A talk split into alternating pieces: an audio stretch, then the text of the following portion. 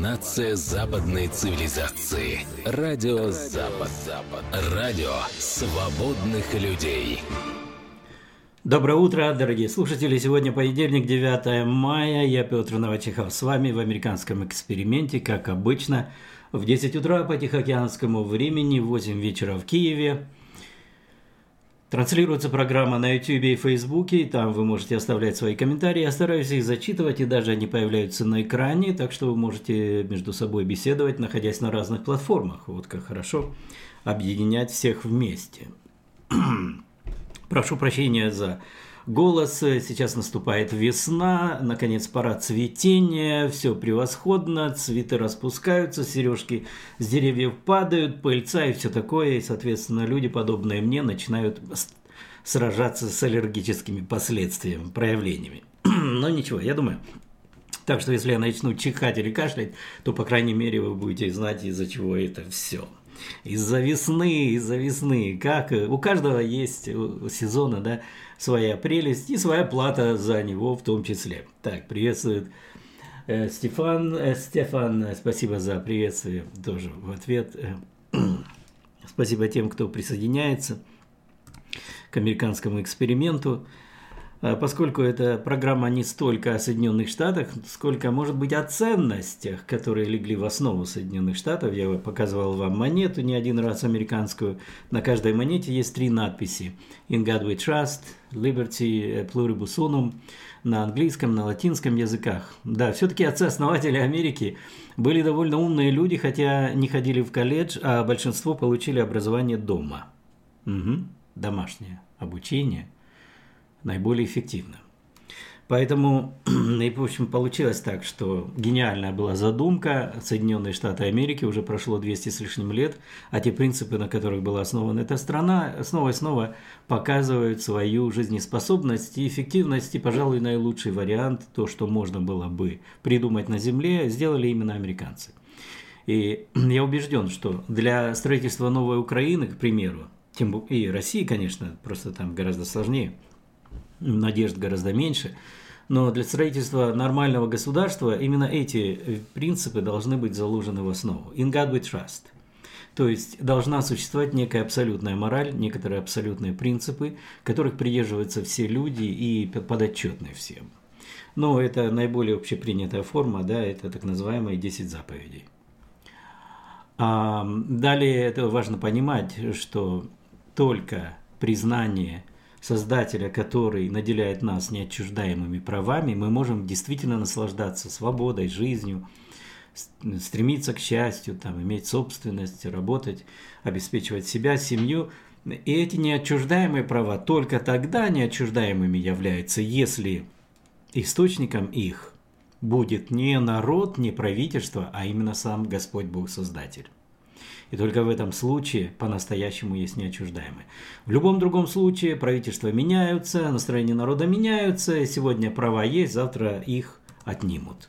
И в этом нет ничего удивительного, когда наблюдаешь за историей многих государств. Евгений приветствует нас. Похоже, Евгений, вы из Сиэтла, да? Спасибо географии видите от Одессы до Сиэтла. И так что эти принципы как раз являются универсальными. Да, и, наконец, последняя фраза «e pluribus unum» по латыни из многих одно. Да, именно потому, что мы признаем, у нас есть один Создатель, он подарил нам неотчуждаемые права, в первую очередь право на жизнь и свободу, и, признавая это, мы, конечно, понимаем, что мы все, как говорит Библия, от одной крови произошли. Ну что ж, конечно. Поэтому какой смысл делить Э, друг друга или общество на национальности, на религии, на какие-то разные вещи, когда речь идет именно о государстве, о понятии как бы общества, о неком социальном таком явлении. Зачем нам делить? Что нам делить, да, как сказал поэт? Давайте хлеб разделим. А вот с хлебом проблемы. С хлебом проблемы, поскольку 25 миллионов тонн зерна заблокировано в Украине – по словам представителя продовольственного агентства ООН, в Украине застряла огромная партия зерна общим объемом почти 25 миллионов тонн, и невозможно вывести ее из-за блокировки черноморских портов. А кто блокирует Одессу, кто блокирует Ильичев, кто блокирует украинские порты, через которые 90 с лишним процентов, по-моему, 98 процентов украинского зерна отправлялось на экспорт. Это зерно, на которое рассчитывают сотни миллионов людей на планете. И в основном в небогатых странах. Украинцы поставляют продовольствие, которое спасает от голода сотни миллионов людей в небогатых странах. Теперь что произойдет из-за блокировки поставок зерна? Э, люди, которые живут вот в этих самых странах, они и будут в первую очередь жертвами российско-украинского российского вторжения в Украину. А по идее, как бы организация ООН, тем более занимающаяся гуманитарными проблемами – ну ладно, они там не могут договориться по вопросам политическим, там право вето есть у э, человека ненавистнических режимов, нынешнего режима Путина, да, поэтому невозможно принять эффективные политические решения. Но, ребят, ну хотя бы гуманитарные, да, ну хотя бы вопрос обеспечения продовольствием. Ведь вы постоянно клянетесь своей приверженности, защите людей, помощи им, особенно бедным, особенно чтобы предотвратить голод – у левых это, знаете, одна из любимых повесток дня. Вот смотрите, в Америке из-за капитализма или вообще из-за капиталистического общества в мире голодают в Африке. Вот если бы мы правильно распределяли. Голодают не из-за капитализма. Голодают из-за войн, из-за импотентности, неэффективности, в том числе организации такой, как ООН. Так вот, продовольственная организация Объединенных Наций, сокращенно ФАО, она говорит о том, что цены, цены растут очень сильно. Это безумие началось еще и благодаря глупым решениям правительств по борьбе с коронавирусом, когда предприятия закрыли, в том числе закрыли возможности для людей работать эффективно. И даже на полях, вы представляете, на полях фермеры были ограничены в работе. Ну и в итоге произошло то, что должно было произойти – Наиболее бедные страны, наиболее бедные люди сейчас под угрозой голода. Не просто недоедание, а под угрозой голода. И рост цен на 13% э, в марте выросли цены. Только в марте на 13% продовольствия выросло в ценах. А до вторжения России Украина была крупнейшим в мире производителем сельско... одним из крупнейших, да, производителей сельскохозяйственной продукции. Я уже говорил, половина подсолнечного масла это из Украины экспортировалась. Пшеница, кукуруза, рапс. Это почти гротескная ситуация, говорит Джозеф Шмидт Хубер, заместитель директора ФАО, который мы сейчас наблюдаем в Украине, 25 миллионов тонн зерна, которое можно было бы экспортировать, но которое не может покинуть страну из-за блокады портов. Хорошо. Ну, Украина, конечно, попробовала решить эту проблему и экспортировать, перевозить зерно железной дорогой или по Дунаю, но эти возможности совсем небольшие, ограниченные. И знаете, железные дороги в Европе довольно-таки нагружены хорошо, и поэтому дополнительный такой огромный поток оказалось невозможным обеспечить. И что делать, что делать? На мой взгляд, Организация Объединенных Наций вполне могла бы организовать э, гуманитарный конвой да, из, из э, судов под э, флагами ООН – организовать защиту этого гуманитарного конвоя с помощью военно-морских сил, тех же НАТО или пусть Турция, неважно кто. Организовать защиту, да, в том числе и прикрытие. Вот здесь как раз сделать э, закрытое небо над этим конвоем, чтобы не позволить никаким вооруженным, э, не знаю, силам России э, наносить удары по этому гуманитарному конвою. Можно было бы организовать? Конечно, можно было.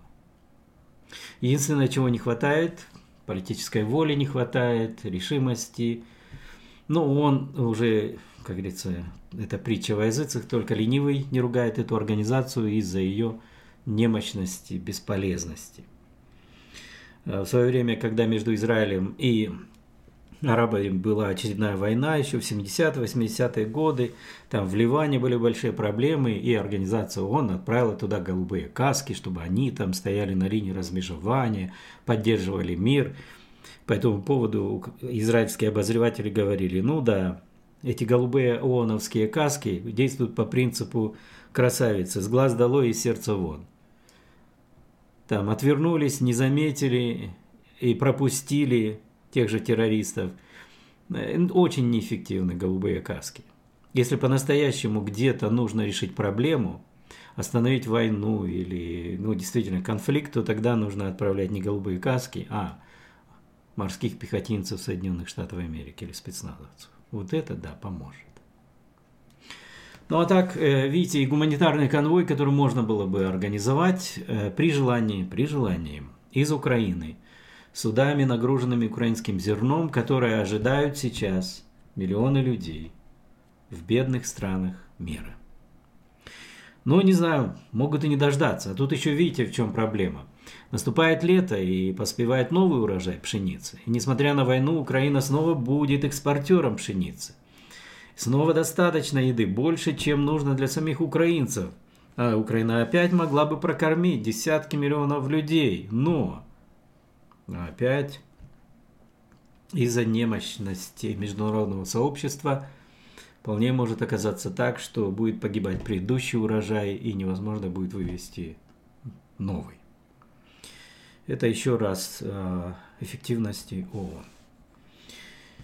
Хотя, кажется, ну, послушайте, ну, такие колоссальные ресурсы есть у мирового сообщества, тем не менее не предпринимаются. Это заставляет меня думать, что по-настоящему страдания бедных людей – и особенно в бедных странах, действительно не очень беспокоит элиту. И причина не в капитализме, а причина именно просто в э, грешной натуре человека, который в первую очередь переживает за себя.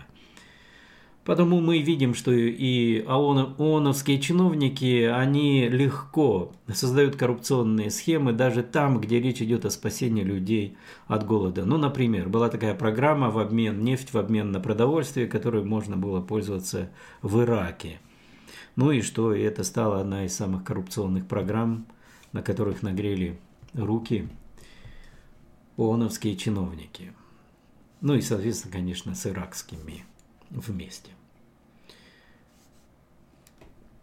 Э, были бы, могли бы быть надежды на элиту, да, у нас э, кто из наших э, известных людей, да, американцев, ну, там, тот же Билл Гейтс, они так много сил вкладывают в борьбу с бедностью, с нищетой, со страданиями в Африке, но в основном как-то у них борьба складывает, направляется только на то, чтобы э, вакцинировать население Африки и пропагандировать сокращение рождаемости. Ну вот к этому. А так, чтобы накормить голодных. Конечно, это цинично звучит, но а почему бы нет, да? Если нужно сокращать рождаемость, то может быть одна из форм борьбы с э, повышенной рождаемостью – это недоедание и смерть от недоедания или от голода. Знаете, на, эти, на этом фоне даже слухи о, об умышленных сокращениях поставок продовольствия даже в Соединенных Штатах уже не кажутся э, совсем уж отвратительной конспирологией. Ну, к примеру, вот э, как-то э, я обратил внимание некоторое время назад, одна из популярных членов сообщества Твиттера, Лиз Черчилл из Канады, она опубликовала этот твит – на котором написала, смотрите, это изображение пожаров, которые произошли э, за последнее время на предприятиях по производству продуктов, обработке продуктов питания в Соединенных Штатах и частично в Канаде. И об этом э, пресса и медиа не говорит. И действительно, мы видим довольно много, и это как-то было очень, выглядело очень странно. В течение там двух-трех месяцев пожары на десятках предприятий, причем некоторые пожары очень значительные, вплоть до полного уничтожения. Ну там, например, вот э, э предприятие компании Taylor Farms, завод по упаковке салатов в Калифорнии. Это очень популярная компания, очень многие люди покупают уже готовые, приготовленные упакованные салаты. Моя жена любит их в частности. Сгорел дотла 13 апреля. Несколькими неделями ранее пожар уничтожил завод по переработке картофеля в Белфасте, штат Мэн. Легкие самолеты врезались в районы возле предприятий пищевой промышленности в Джорджии и Айдахо. В Луизиане в январе сгорел комбикормовый завод. В марте загорелся продовольственный склад, прикрепленный к церкви в Аризоне и другие и так далее. И э, на это обратили внимание некоторые консервативные ведущие и сказали, что за странные такие совпадения. Но понятно, что официальные власти тут же успокоили, это случайность, такие пожары, пожары происходят регулярно, ну да, они происходят, так что ничего особенного, ничего страшного. Ну и тем более, например, пожар на ферме вот этой компании Taylor, он разрушительный, но он не подвергнет компанию риску. А еще раз, полностью были сожжены э, производственные площади, где упаковывались популярные в Америке салаты. Не, не, подвергнет, не подвергнет компанию риску, пишет э, официальная пресса. Да, это был несчастный случай, вызванный там сварочными работами. Там, а на картофельном заводе начался из-за неисправной фритюрницы, а где-то еще, наверное, из-за чего-то, из-за неисправного чего. Электроплиты или, может быть, тостера. Ну, всегда можно найти причину. Но, тем не менее, очень неприятный такой момент, когда многочисленные пожары, катастрофы на предприятиях пищевой промышленности в Америке, которые, опять же, обеспечивают продуктами питания э, множество людей. Все это напрягает. А тут еще и Байден выступает с заявлением, из-за российского вторжения в Украину мир следует ожидать, миру следует ожидать недостатка продовольствия. Ух ты, ребята. Но мы уже знали, что это из-за вторжения России в Украину у нас цена на топливо подскочила в три раза. Хотя вообще-то она подскочила уже в два раза практически до вторжения России в Украину. Это была тенденция, заложенная способом правления демократской администрации Байдена, а именно сокращение добычи углеводородов, собственно, в Америке. И э, таким образом сигнал ясно подан бизнесу, что, дескать, ребята, забудьте об избытке нефти и газа, который был при Трампе, соответственно, поднимайте цены. Ну, они и поднимают. И, соответственно, растут цены на продовольствие. И вот тут бы, вот тут бы, да, прийти на помощь Украине и разблокировать эти порты. Собственно, в чем заключается эта блокировка? Ведь э, фактически, ну, стоят там какие-то суда военные российские в акватории Черного моря. Ну и что? И что, если ООНовский конвой будет состоять из нескольких грузовых судов, они будут обстреливать их, да, или они осмелятся уничтожить их, ну тогда извините.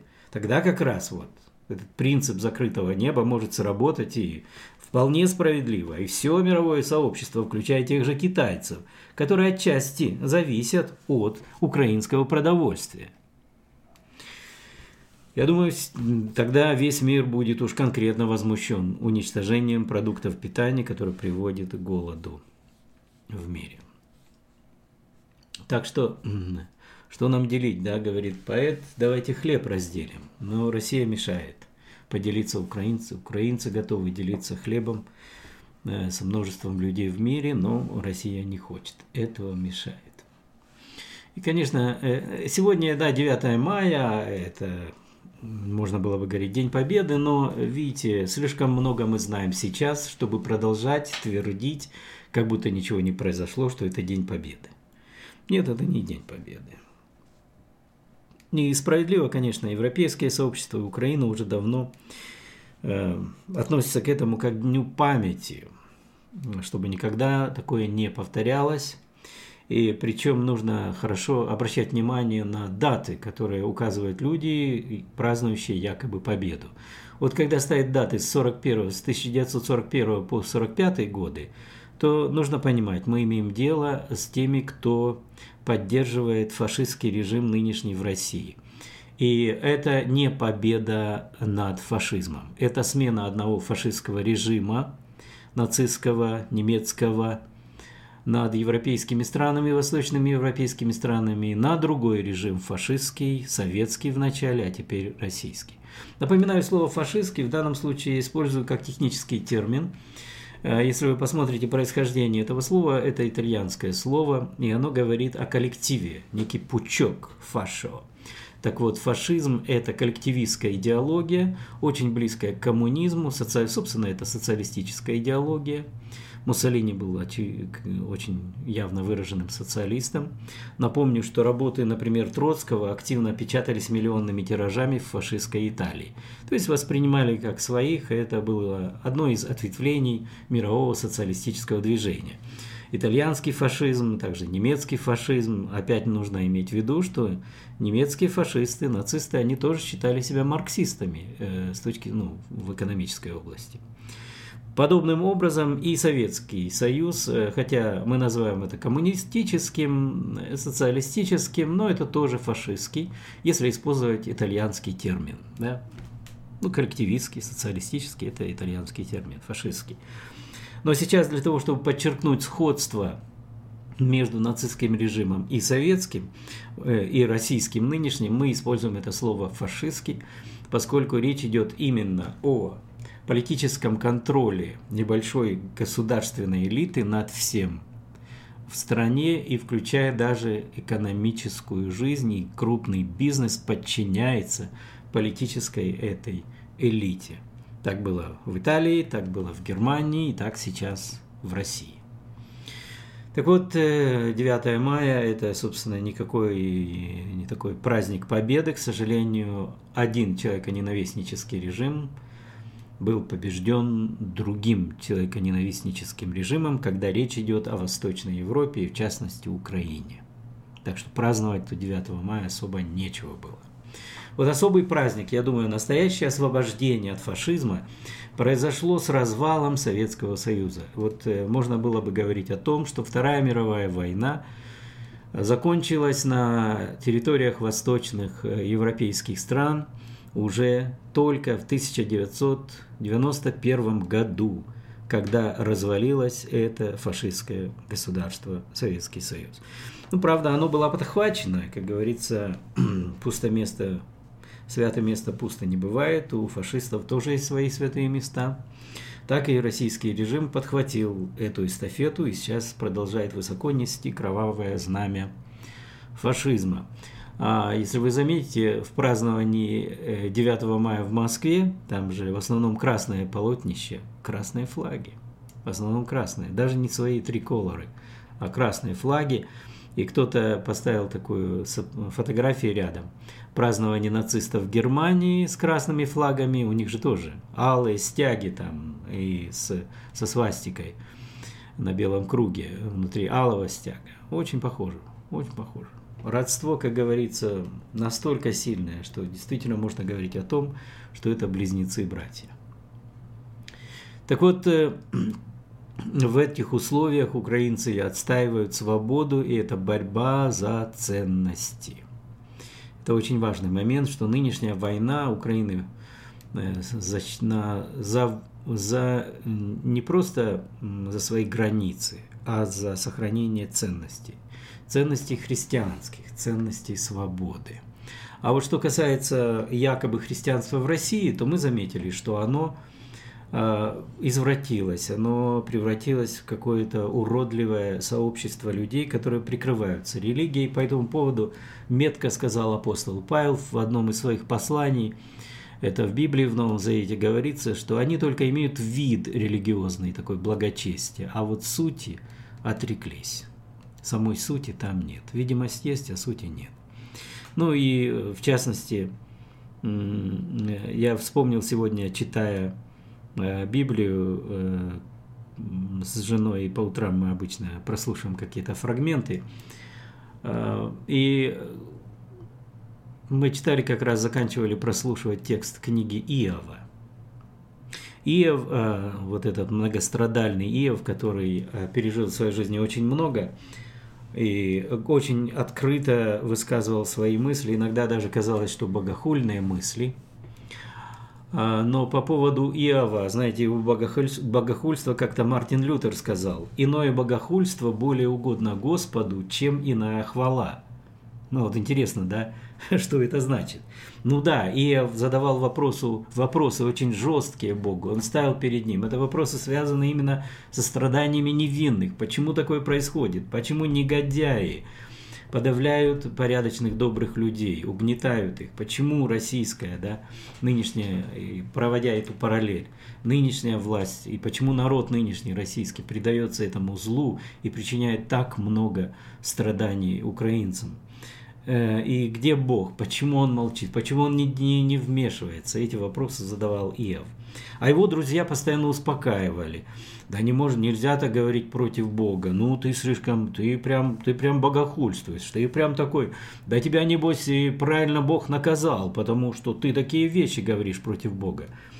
Но что интересно, заканчивается эта книга тем, что Бог обращается к друзьям Иова и говорит, горит гнев мой на друзей Иова за то, что говорили они обо мне не так, правильно, как Иов. Вот это парадокс, да? Иов бросал иногда, кажется, небу такие жесткие вопросы и обвинения, а между тем Бог упрекает друзей Иова, которые очень благочестивые фразы изрекали. Все у них правильно. Если что-то случается, то это потому, что ты плохой, Бог тебя наказывает. Если в Украине война и люди страдают от бомбежек, это потому, что украинцы плохие. Это они что-то против Бога сделали, Бог их и наказывает, допускает это. Вот эти банальности, вот эти примитивный образ религиозного мышления в видимости благочестия, да, он, к сожалению, очень характерен для нынешних российских христиан. Отвратительная вещь. И Бог упрекал друзей Иова. Я думаю, что сейчас можно вспомнить этот текст именно на, на дан, положить на данную ситуацию. И что, обратите внимание, Бог говорит, горит гнев мой на друзей Иова. Горит мой гнев. Любопытно, что еще один момент такой в этом тексте. А Бог э, говорит друзьям, попросите Иова, чтобы он помолился за вас, и тогда я прощу вас. То есть даже не то, что сами они должны бы раскаяться перед Богом, и Бог простит. Нет. Бог требует от друзей Ева, чтобы они прошли вот эту, вот эту цепочку, вот эти шаги покаяния, признания вины перед человеком, которого они оскорбили, угнетали, обвиняли неправо. И только потом этот человек, жертва их, неправых слов, он помолится Богу, и тогда вы получите прощение. Я просто подумал о том, что не исключено, что в нынешней ситуации российским христианам пройдет эта война, она закончится.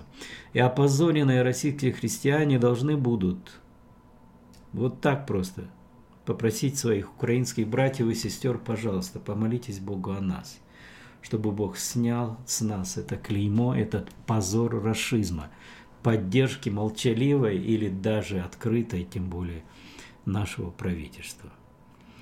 Вот такие мысли по поводу прочтения Библии. Вообще, Библия действительно является кладезью мудрости. И поскольку люди в человеческой природе своей такие же самые, как и тысячи лет назад, то, естественно, библейские принципы довольно часто являются самыми актуальными, которыми бы надо воспользоваться прямо сейчас. Я понимаю, что, конечно, вот это наследие атеистическое, которое в том числе и в Украине, оно мешает многим людям верить, и они действуют, знаете, вот такой социологический фактор проявляется, некий психологический, социологический, когда люди не верят в Бога не потому, что у них доказательства есть, или потому что они там убеждены были какими-то рациональными доводами, нет а потому что ну, просто ну, вот большинство не верит. Или ну, потому что ученые не верят, ну что такие блестящие умы не верят. Ну а я что, дурак что ли, чтобы верить в Бога? Фактически человек этим самым подчеркивает, что он ну, не очень разумный, потому что он просто следует примеру каких-то других людей, которые почитаются умными. Ну, раз те так верят, ну и я тоже должен, а не потому, что человек действительно лично убежден.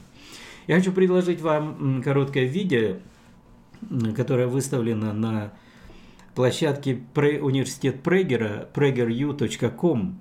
Это такая ну, общественная организация или частная инициатива американского автора, мыслителя и радиоведущего Денниса Прегера, который приглашает массу специалистов, преподавателей университетов, профессоров, общественных деятелей, религиозных, всех, и те делают короткие пятиминутные видео – на наиболее злободневные важные темы. Так что получается, за пять минут человек узнает больше, чем он мог бы узнать в университете за полгода, за семестр. Да? Это очень эффективный способ э, э, поделиться информацией, особенно с молодыми американцами, или не только в Америке, англоязычные люди по всему миру смотрят. И основная аудитория Прегер университета – это молодые люди – до 45 лет.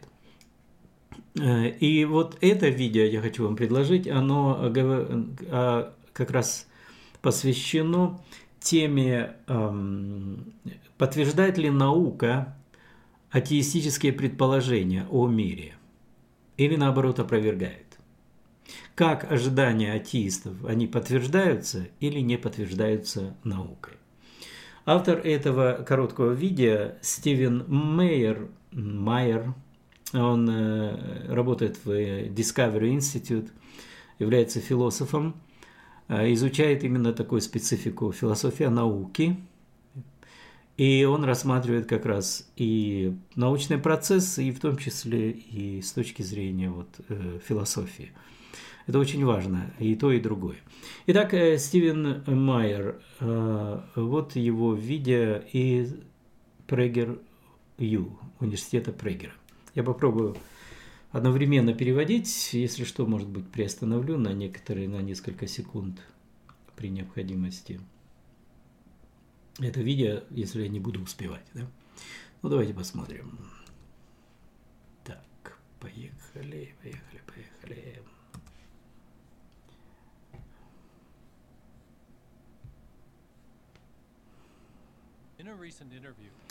В недавнем интервью, когда я рассказывал о некоторых научных открытиях, которые могут указывать на существование Бога, видеооператор, молодая женщина, которую я назову Марией, начала плакать.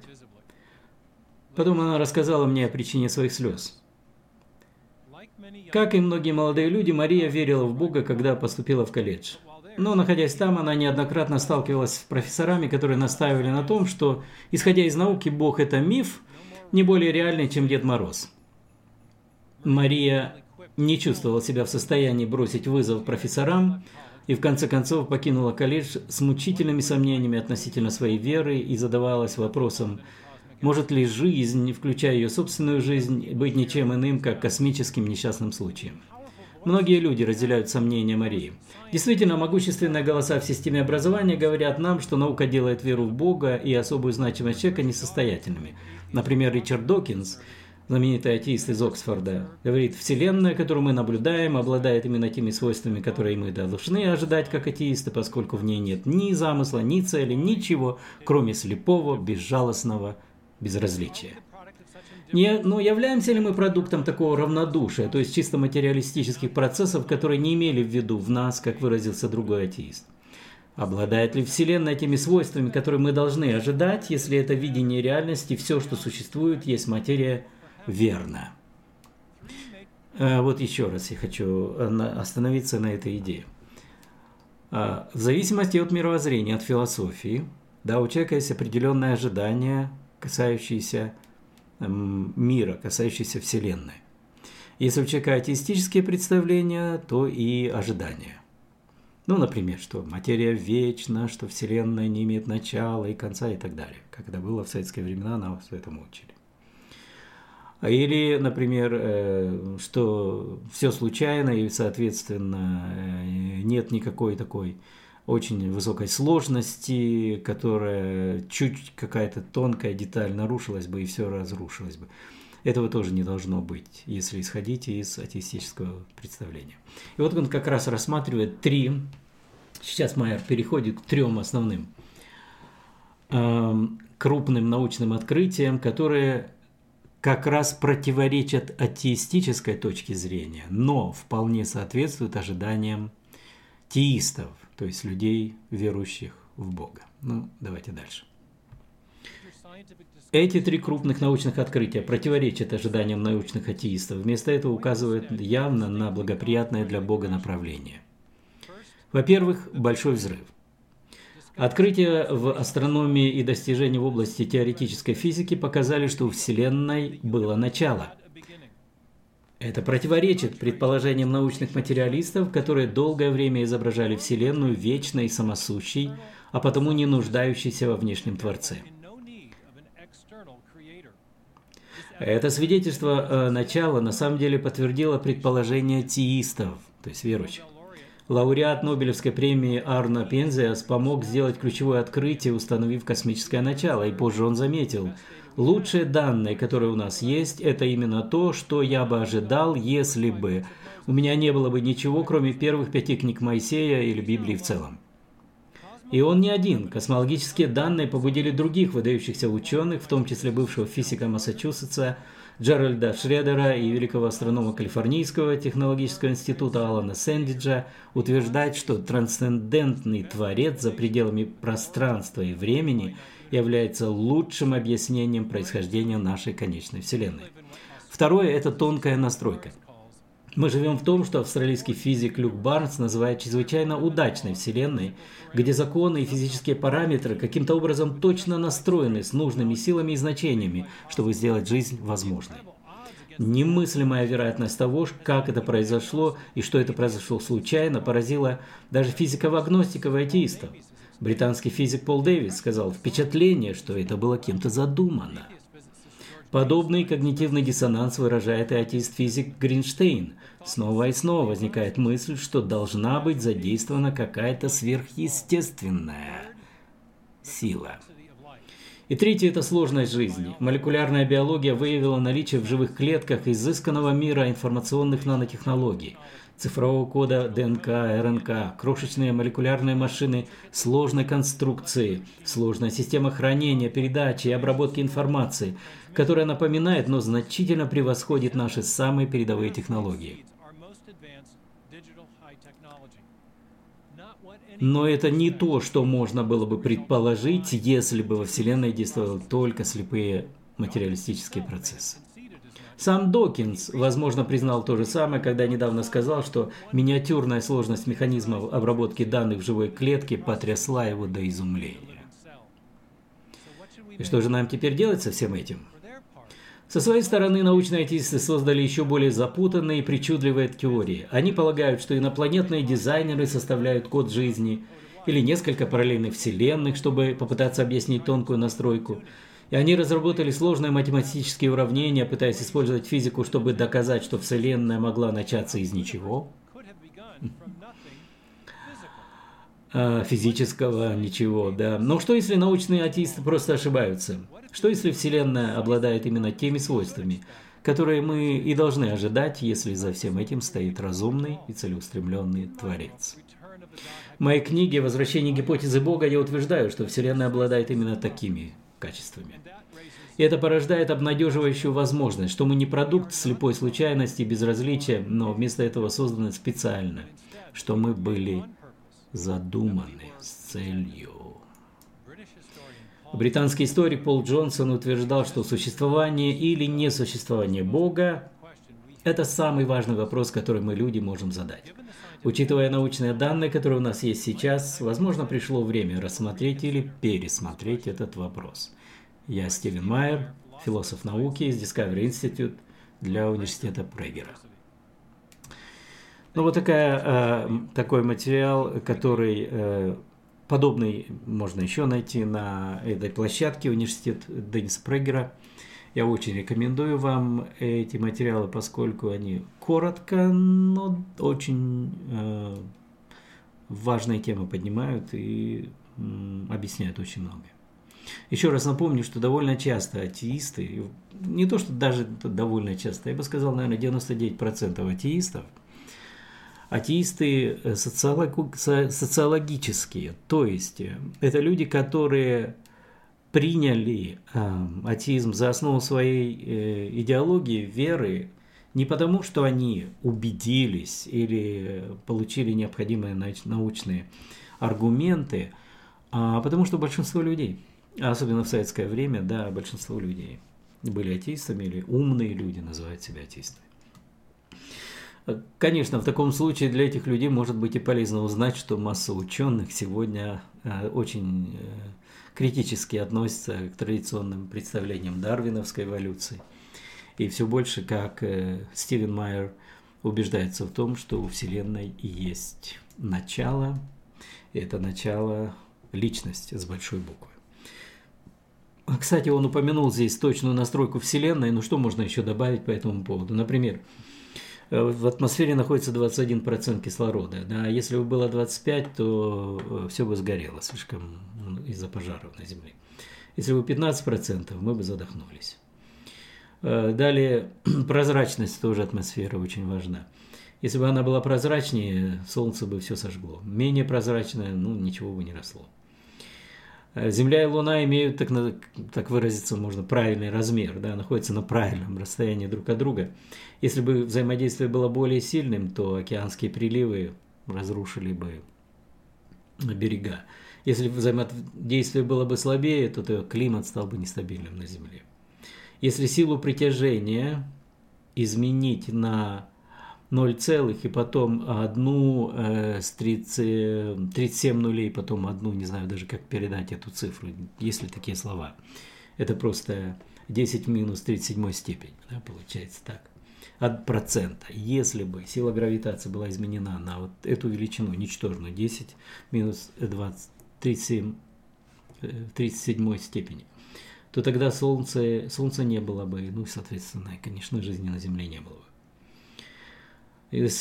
Поэтому, когда заходит речь о тонкой настройке, то это один из таких очень убедительных аргументов, против которого ну, атеисты, они говорят, ну, по всему кажется, что это было задумано. Но это не может быть задумано, поскольку мы знаем, что Творца нет. Да? Ну, примерно такая логика. Так что Украине, э, я думаю, что у Украины будет лучшее будущее, чем у России, еще и потому, что больше украинцев придерживаются этого принципа «есть Бог на небесах», и это моральная личность, которая требует от людей достойного поведения. Обратите внимание, кстати, вот на то, что происходит в России. Э, и даже вот нынешняя, особенно нынешняя агрессия, которую власти и вместе с помощью православной церкви окрашивают христианскими какими-то православными тонами, это еще больше отталкивает честных, мыслящих, простых американ... э, американцев, россиян от религии. Это опять вот тот случай, о котором апостол Павел тоже говорил, такое тоже он имел в виду, иногда он говорит, они поступают как враги креста Христова.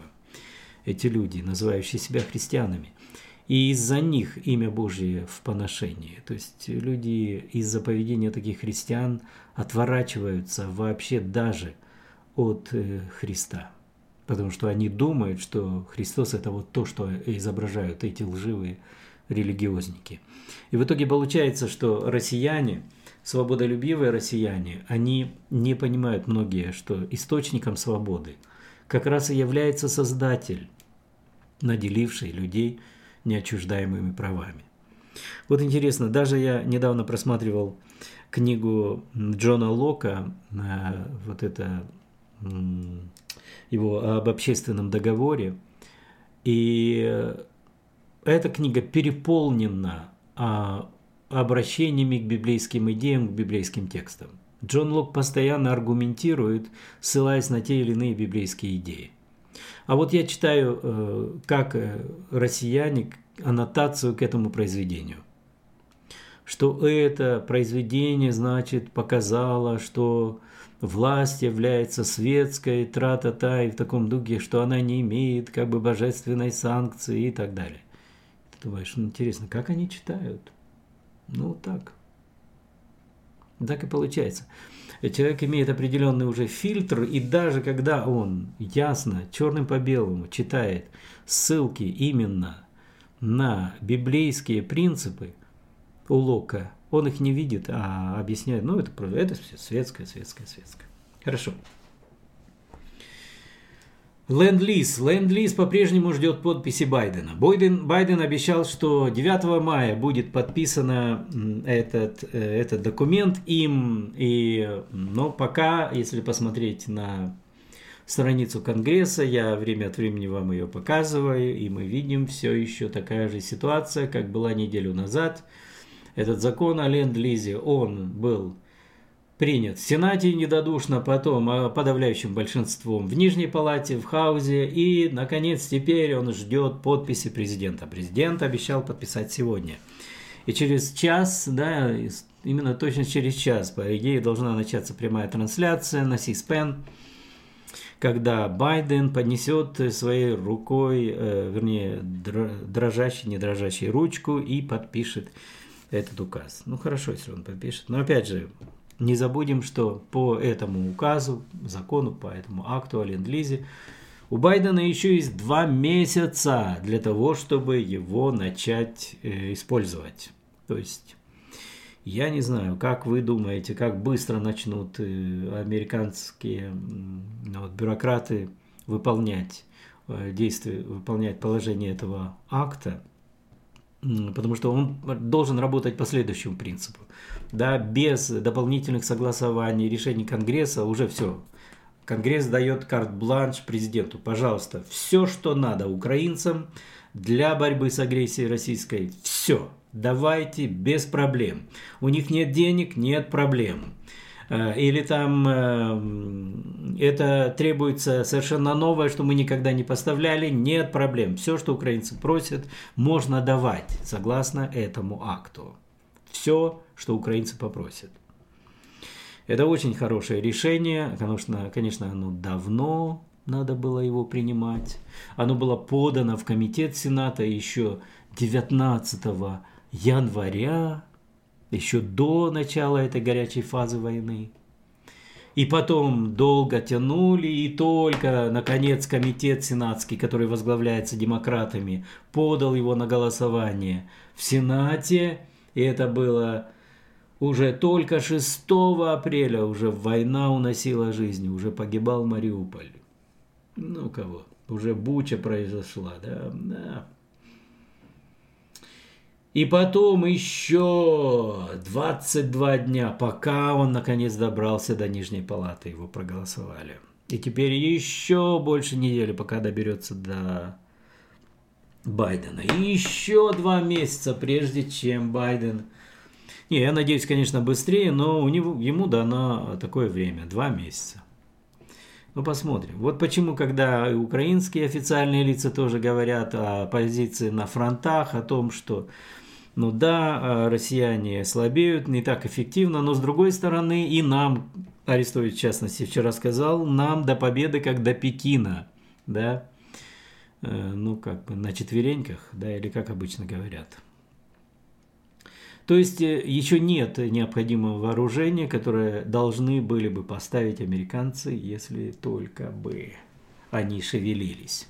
Но такое впечатление, что нынешняя американская администрация не, э, не друг свободных народов, не друг свободных людей. Так что э, будем надеяться, что после этого как-то дело пойдет быстрее, но пока оно не очень быстро идет. Я хотел еще сказать вот о какой вещи. Я как-то упоминал вам в о том, что директор ЦРУ, оказывается, ЦРУ получили данные о, от России, от Путина фактически. А все эти э, даты, все эти э, схемы нападения россиян на Украину, это было не столько результатом разведывательной деятельности ЦРУ, сколько прямой информации, которую директор ЦРУ Бернс, Уэйл Бернс получил в России, когда был там э, в ноябре. И вот интересно, он сам об этом говорит, недавно выступая в университете, технич... технологическом университете Джорджии. Вот что он сказал. В начале ноября, это было 14 апреля выступление, и его стенограмму можно найти на сайте ЦРУ. В начале ноября, говорит студентам директор ЦРУ, Президент Байден попросил меня поехать в Россию, чтобы передать напрямую Путину наше беспокойство по поводу его э, отношения к Украине, планирования войны. Я был обеспокоен тем, что я услышал. Хотя еще не выглядело так, что Путин принял необратимое решение вторгнуться в Украину. Он нон-демонстративно склонялся к этому решению, убежденный в том, что его окно возможностей закрывается для формирования нужной ему украинской ситуации. Путин также был убежден, что зима является благоприятным ландшафтом, чтобы разобраться с Зеленским, и украинцы вряд ли, по его мнению, окажут эффективное сопротивление. Российская армия способна быстро и решительно победить с минимальными затратами. Так что вот эти э, заявления американской разведки о том, что россияне через три дня владеют Киевом, фактически это был пересказ того, что Путин передал Бернсу. руководителю ЦРУ. Э, по этому поводу Иларионов говорил, смотрите, смотрите, какие точные данные были у ЦРУшников по поводу нападения на Украину. И казалось, что ну вот высшая степень э, значит, разведывательной деятельности, образцы выдающиеся разведывательной деятельности демонстрирует ЦРУ. Но Иларионов э, эту тему обсуждал некоторое время спустя, и он говорил, да, ну а где сейчас эти выдающиеся разведывательные данные, способности ЦРУшников? Почему они сейчас, когда война длится, да, Почему они сейчас не предвидели ни выхода россиян из севера? Почему они не поделятся с украинцами какой-то очень важной информацией, которой они якобы располагают? К сожалению, увы, увы, разведывательное сообщество, вопреки распространяемому послушными СМИ имиджу, что, дескать, это выдающиеся специалисты, которые все знают и, и все понимают, и ничто от них не скрывается. Время от времени я такие вещи слышу, даже вот и э, якобы оппози оппозиционеры российские, они прям изображают ЦРУ прям как Господа Бога, который знает, что творится в сердцах людей. Но это на самом деле не так. К сожалению, ЦРУшники и вообще э, разведывательное сообщество в Америке – став политическим инструментом левых демократской партии, потеряли, соответственно, и свою квалификацию. Подобным образом, как в России. ФСБ в России не может преодолеть, например, или предотвратить террористическую деятельность, разве что она сама придумает, эта организация, какую-нибудь террористическую активность, типа, что там, величие России, да, когда детей просто подставили. Подобным образом действует и сейчас ФСБ. Ой, не ФСБ, а э, ФБР в Америке. Вот я уже путаюсь в них, потому что они слишком стали похожи друг на дружку. Это всегда бывает, когда левые начинают политизировать государственные органы, призванные быть непартийными.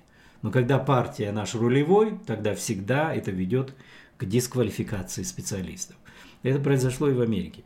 Это произошло с британской разведкой тоже. Помните, что именно они подвели президента Буша, когда сообщали о том, что в Ираке есть средства массового уничтожения, оружие массового уничтожения. Но не было там, не нашли. Ну, может быть, э, заблаговременно Хусейн это уничтожил, но как бы то ни было, но не нашли. А между тем разведка твердила «есть, есть».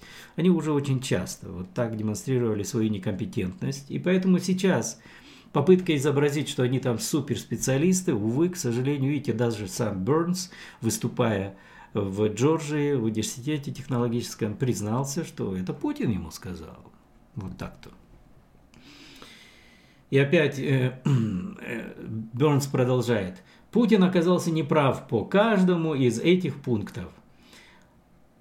Украина, он заявлял, Путин заявлял, что это нереальная страна, но вот, она настоящая страна, реальная страна, она дала отпор, и украинцы сделали это с таким замечательным мужеством под руководством президента Зеленского, с таким мужеством и решимостью.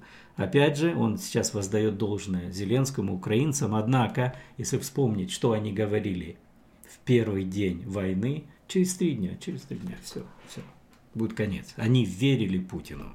И они подыгрывали Путину фактически, когда уводили из Украины своих специалистов, дипломатов и из акватории Черного моря вывели суда свои. Спасибо, кстати, вот нынешняя блокада украинского зерна, которая могло бы спасти от голода миллионы людей на планете, эта блокада стала возможной благодаря решению таких специалистов, как ЦРУшный директор Бернс, ну и его босс, президент, прости господи, Байден. Э, Wall Street Journal по этому поводу публикует статью под названием «Путинская авантюра на Украине дает волю ядерным джинам». Конфликт в России, э, конфликт точнее, российский в Украине повышает риск самой ядерной войны. И он меняет эру распространения ядерного оружия. Автор Джеральд Сейб пишет на эту тему так – есть э, вот какие опасности, связанные с войной России в Украине. По мере того, как война э, переходит в новую опасную фазу, ущерб, который наносит Путин, не ограничивается нарушением суверенитета Украины и превращением города Мариуполь в руины или обстрелами гражданских комплексов. Он также выпускает опасных ядерных джиннов из бутылки, в которых они содержались последние три десятилетия. Эти джинны включают в себя риск самой ядерной войны, возвращение ядерного шантажа в качестве инструмента государственного управления и появление новых стимулов для других стран создавать ядерное оружие. Самый большой риск, пишет автор Wall Street Journal, заключается в том, что российская армия, потерпев неудачу э, в намеченных целях, прибегнет к ядерному удару. Но сейчас официальные лица США заявляют, что не видят признаков того, что русские это будут делать. Поэтому пока шантаж не работает, и США э, продолжают увеличивать помощь Украине. Но существует более тонкий риск. Возможность того, что страны, которые в настоящее время обладают возможностью создания ядерного оружия или вскоре смогут его создать, придут к выводу, что лучший способ не стать следующей Украиной – это действительно получить ядерное оружие. И это логичный вывод, пишет опять же вот Wall Street Journal. Учитывая историю Украины, у Украины когда-то было ядерное оружие, и на самом деле много. В 1991 году, когда Украина стала независимой, в ней находилось 1900 ядерных боеголовок и была третьим в мире ядерным арсеналом. Украина завоевала мировые аплодисменты, согласившись отказаться от этого арсенала в обмен на обещание США и России, что обеспечить территориальную э, целостность. Но добавим, что и Британия тоже там была. Ну и наградой для Украины стало вторжение России. Опять же, автор не упоминает, что фактически эта проблема а, поставлена была остро в 2014 году. Сейчас он пытается изобразить дело, что вот Россия, Россия виновата в том, что э, ядерное сдерживание или политика ядерного нераспространения, она терпит провал. Да нет, в 2014 году администрация Обамы, кстати, того самого, который уже был лауреатом Нобелевской премии мира, выдающийся миротворец, именно он создал такую ситуацию, при которой другие страны, глядя на Украину, будут думать, хм, все-таки ядерное оружие надо иметь. И это касается не только Ирана, продолжает автор статьи Wall Street Journal. Подобные мысли могут прийти в голову и противникам Ирана в Саудовской Аравии и Объединенных Арабских Эмиратах. Ну да, вот интересно, да, персидские э, страны Персидского залива относительно небольшие, некоторые Эмираты вообще маленькие, да, но очень богатые. И их денег достаточно для того, чтобы создать ядерное оружие. Тем более, что они видят угрозу Ирана. И кто содействовал этому, кто сопутствовал этому образу мышления. Автор статьи пишет, что это Владимир Путин стал причиной нового распространения ядерного оружия. Ну, не знаю, нет, конечно, это не только Путин, это и в первую очередь это все-таки Соединенные Штаты и Великобритания. Вот такие, э, такое развитие событий, не знаю, убеждает ли оно Байдена, похоже, нет. Они сильно по этому поводу не переживают, тем более, что байденовская администрация по-прежнему флиртует с Ираном, пытается как бы договориться с ним. И естественно, что в этих условиях у Ирана развязываются руки, чтобы овладеть ядерным оружием окончательно. Тем более, если посмотреть еще на Северную Корею, маленькая страна, но тем не менее имеет ядерное оружие. Одним словом, очень много есть всего такого, что заставляет э, заставить могло бы задуматься, но, к сожалению, администрация Байдена не из тех, да, не из тех. Будем надеяться. Я, ну, я снова высказываю свою точку зрения – в Украине происходят чудесные события, украинцы просто невообразимо, непредсказуемо защищаются, и это действительно Божье, на мой взгляд, это Божье чудо. И когда другие страны приходят на помощь, а если когда еще Соединенные Штаты приходят на помощь, то это тоже, скорее всего, чудо, потому что настроения администрации далеко не в поддержку Украины были. Но будем надеяться, что под давлением общественного мнения, особенно под давлением наших молитв, да, Будем молиться о том, чтобы Бог побудил, заставил американскую администрацию наконец начать решительно действовать, и Украина была бы сохранена. Спасибо, что вы были со мной. До свидания, до следующей встречи завтра, как обычно в это же время. Благослови вас Господь.